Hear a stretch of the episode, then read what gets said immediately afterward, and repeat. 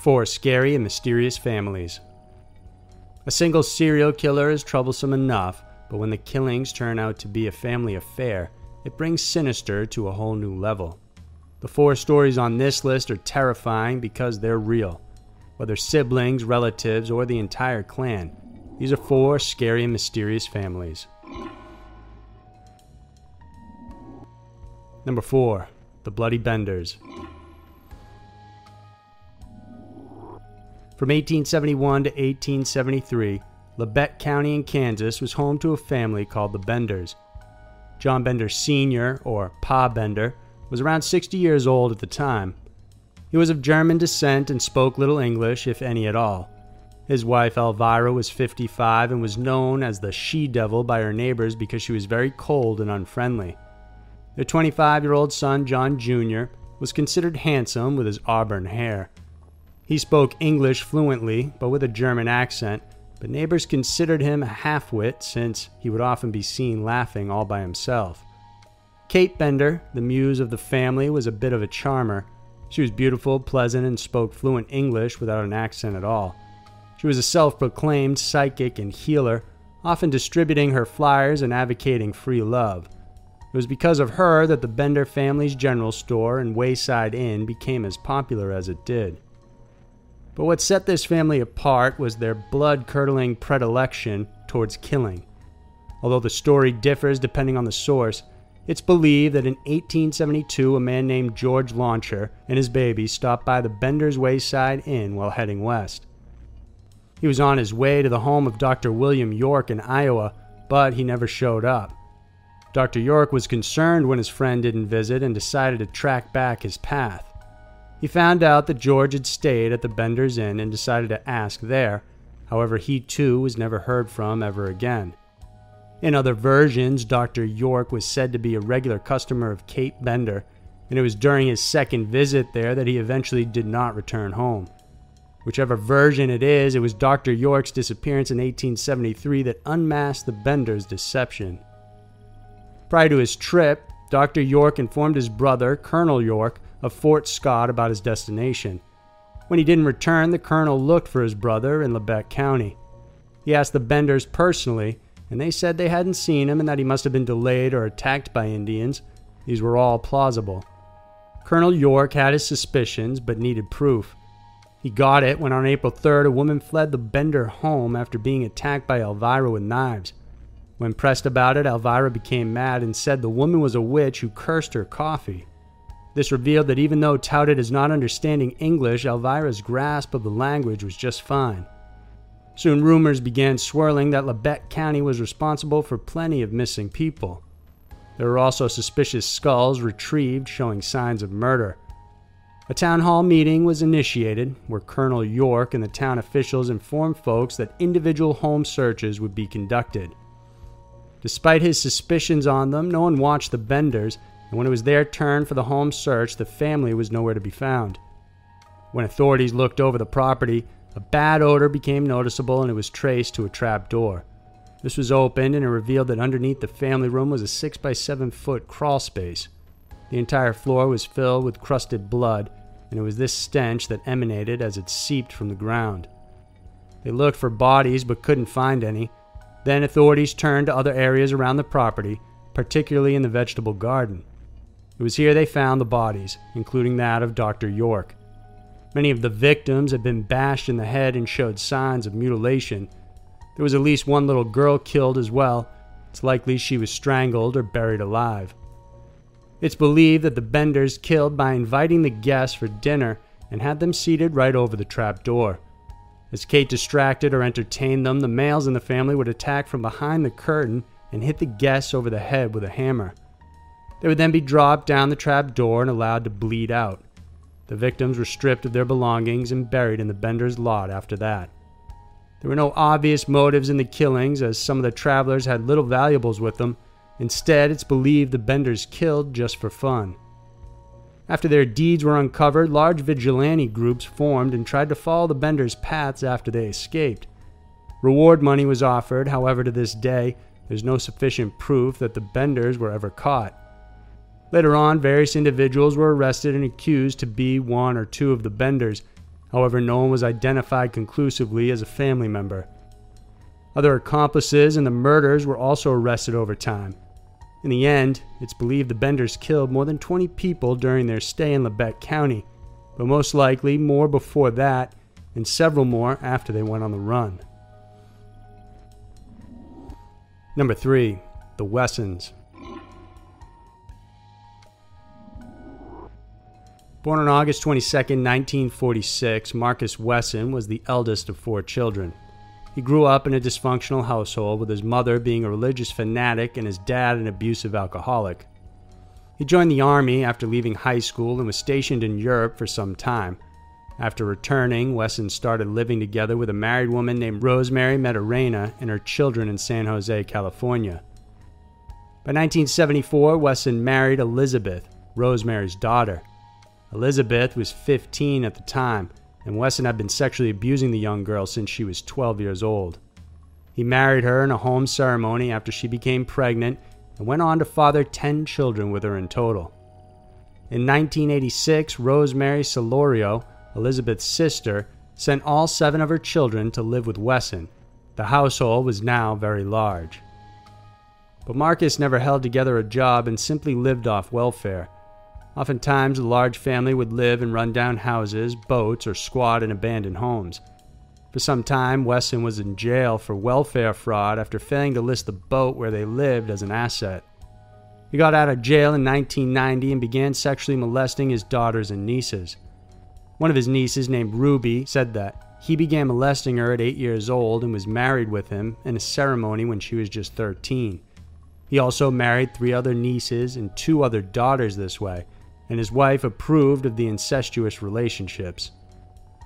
All the children never went to school and instead they were taught from home using flashcards and school textbooks. His first wife, Elizabeth, was never allowed to interact with the kids in this way, so this was all up to Marcus to teach what he wanted. He taught them his version of Christianity from his handwritten Bible that included Jesus being a vampire. Wesson was also fascinated with David Koresh and the Waco siege and when he showed footage of it to his children, he would brand the police as Satan and himself as Christ. He told his niece Rosa and his daughter Sabrina that they were strong soldiers and they'd have to be ready to kill family members if they ever betrayed them or kill other people who might seek to break apart the family. In preparation for this, Wesson bought 10 coffins from an antiques dealer and stored them out back. Most of the boys moved out of the house when they were old enough, and so did some of the adult girls. However, many others remained in the home. When his children were adults and old enough to work, they would give Wesson all of their earnings. This allowed them to buy a house in Fresno, California, where they all eventually lived. At their new home, authorities sought to evict the family because it wasn't a residential place, and this is what may have moved Wesson to commit his murders.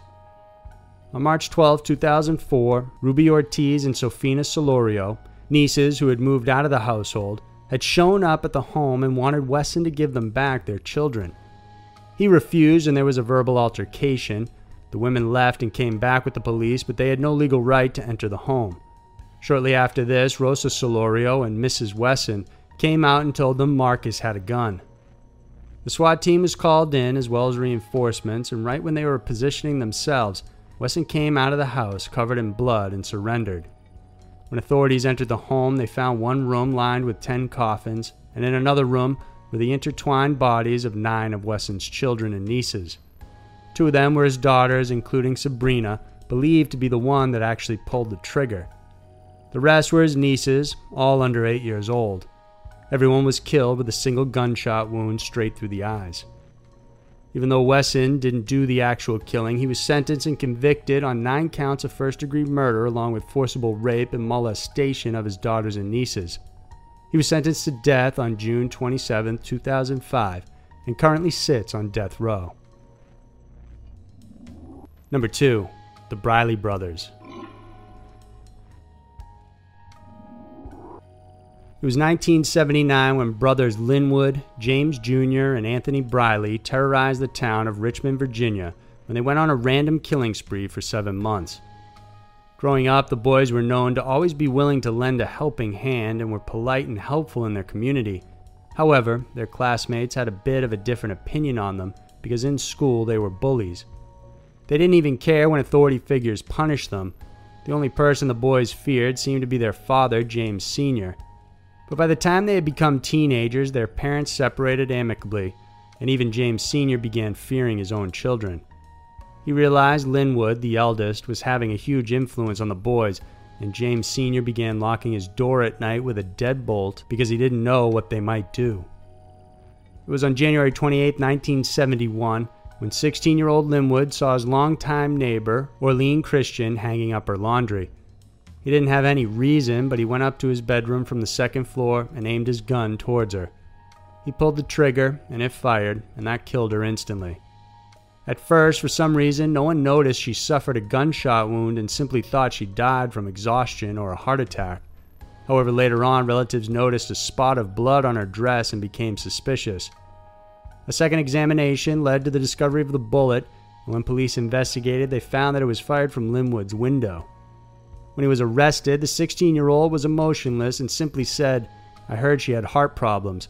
She would have died soon anyway. He only served one year in jail for that murder. By 1979, the Briley gang began their killing spree, and it started on March 12th when the group attacked the home of William and Virginia Butcher. They rushed into the home, overpowering the couple and tying them up in separate rooms. They ransacked the place and took all the valuables that they could find. Afterwards, the house was doused with gasoline and lit on fire, leaving the couple to die. But William managed to free himself and save his wife as well before it burned. They survived and are known to be the only survivors in the Briley brothers' path. The group continued to kill at random. They often went for home invasions, but sometimes would pick strangers from off the street. Some of the female victims were also raped before they were killed, and their last known crime was that of the Wilkersons, their longtime neighbors. The Brileys broke into the home of Harvey Wilkerson, raped his pregnant wife Judy before killing the family, including their five year old son. Police were on surveillance in the area and heard the gunshots, but they couldn't determine the location because it was muffled. They also actually saw the Briley gang coming out of the Wilkersons' apartment, but at the time didn't connect the two. Three days later, a welfare check was asked to be done on the Wilkersons since no one had heard from them in a while, and that's when police found the grisly scene. Since they saw the Brileys leave the apartment days prior, the boys then became the prime suspects. Linwood tried to make a run for it, but police eventually captured him, and with their ringleader in custody, the other two brothers then turned themselves in. Aside from the three of them, they also had an accomplice in 16 year old Duncan Meekins, it was Meekins who entered a plea bargain and recounted everything he witnessed. It took investigators time to connect that the other murders and rapes were also the work of the Briley gang. In the end, authorities say that they may have killed or severely injured up to 20 people. Linwood was found guilty and sentenced to multiple life sentences and the death penalty. James Jr. was also given the same sentence, including the death penalty. Anthony was given a life sentence with a possibility for parole since there was no definitive proof of him being a triggerman for any of the killings. Both older brothers were executed in 1984 and 1985, respectively, and Anthony Briley still remains in prison today. Number 1. The Tarver family. Dubbed as the Gang of Amazons, the Tarverdyeva family from the North Federal District in Russia is considered to be one of the most baffling and murderous serial killer families in modern times.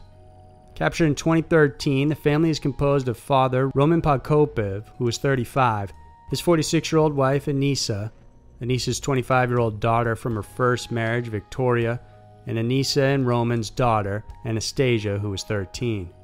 Other accomplices included Sergei Senelnik, Roman's police officer brother in law, and his wife, Anastasia.